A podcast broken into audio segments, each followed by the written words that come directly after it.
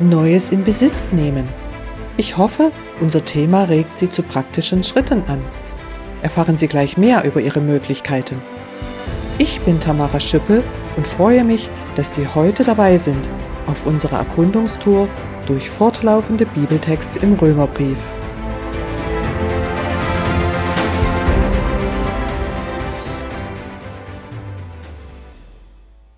Die Taufe symbolisiert, was geschieht, wenn ein Mensch sich Gott zuwendet. Im nun folgenden Bibeltext des Römerbriefes erfahren wir viel über die neue Lebenswirklichkeit. Heute beginnen wir mit den Grundlagen. Ich lese Römer 6, die Verse 11 bis 14.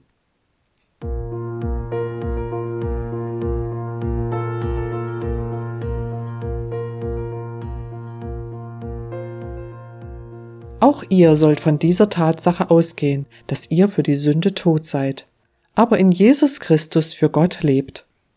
Die Sünde soll euren vergänglichen Körper also nicht mehr beherrschen und euch dazu bringen, seinen Begierden zu gehorchen.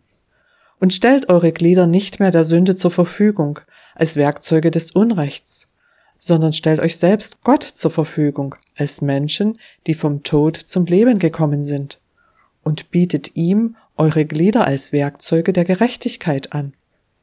Dann wird die Sünde ihre Macht über euch verlieren, denn ihr lebt ja nicht mehr unter dem Gesetz, sondern unter der Gnade. Zitat Ende.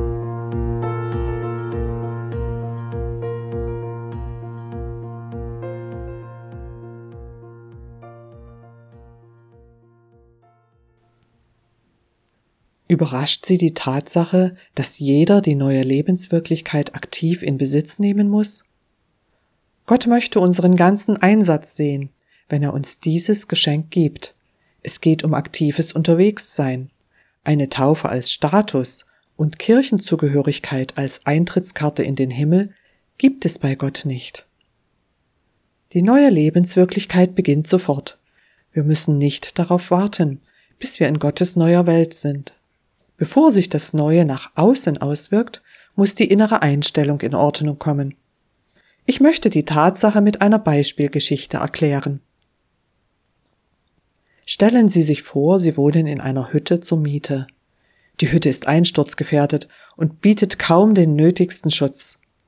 Jemand schenkt Ihnen ein wunderschönes Grundstück mit einem bezugsfertigen, komfortablen Wohnhaus. Damit Sie in den Genuss Ihres neuen Besitzes kommen, müssen Sie Ihr Geschenk annehmen.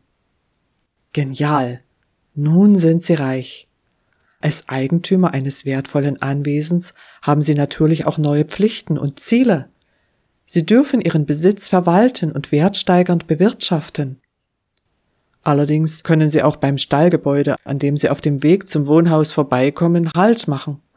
Sie können genügsam sagen, dass Ihnen die Unterkunft bei den Tieren reicht weil der Stall erheblich besser ist als ihre bisherige Hütte. Aber ihr großzügiger Wohltäter wird enttäuscht sein. Er wollte sie viel reicher beschenken und sie herausfordern zu neuen Aufgaben und Zielen. Sie hätten so viel mehr erreichen und entdecken können. Wertvolle Ressourcen werden mit der Zeit verfallen und verwildern, wenn Sie sie nicht benutzen und pflegen. Wollen Sie in der neuen Lebenswirklichkeit mit Jesus leben, dann müssen Sie losgehen. Lassen Sie hinderlichen Kram, der zu Ihrem alten Leben gehörte, ruhig liegen. Laufen Sie los und nehmen Sie Ihre neue Lebenswirklichkeit Stück für Stück in Besitz. Sie brauchen Ihre Fantasie, Ihren Mut, Ihren Fleiß, Ihre Kraft. Aber es lohnt sich. Investieren Sie diese Woche Ihre Freizeit gezielt in ein Vorhaben, das zur neuen Wirklichkeit mit Jesus passt. Ich wünsche Ihnen dazu Gottes Segen. Jesus begegne Ihnen auf Ihrem guten Weg und lasse Sie seine Freundlichkeit genießen. Er beschütze Sie, wenn der Böse Sie zurückholen will in das Reich des Todes. Jesus zeige Ihnen, dass die neue Wirklichkeit sich lohnt und schenke Ihnen Frieden und Freude bei Ihrem Vorhaben.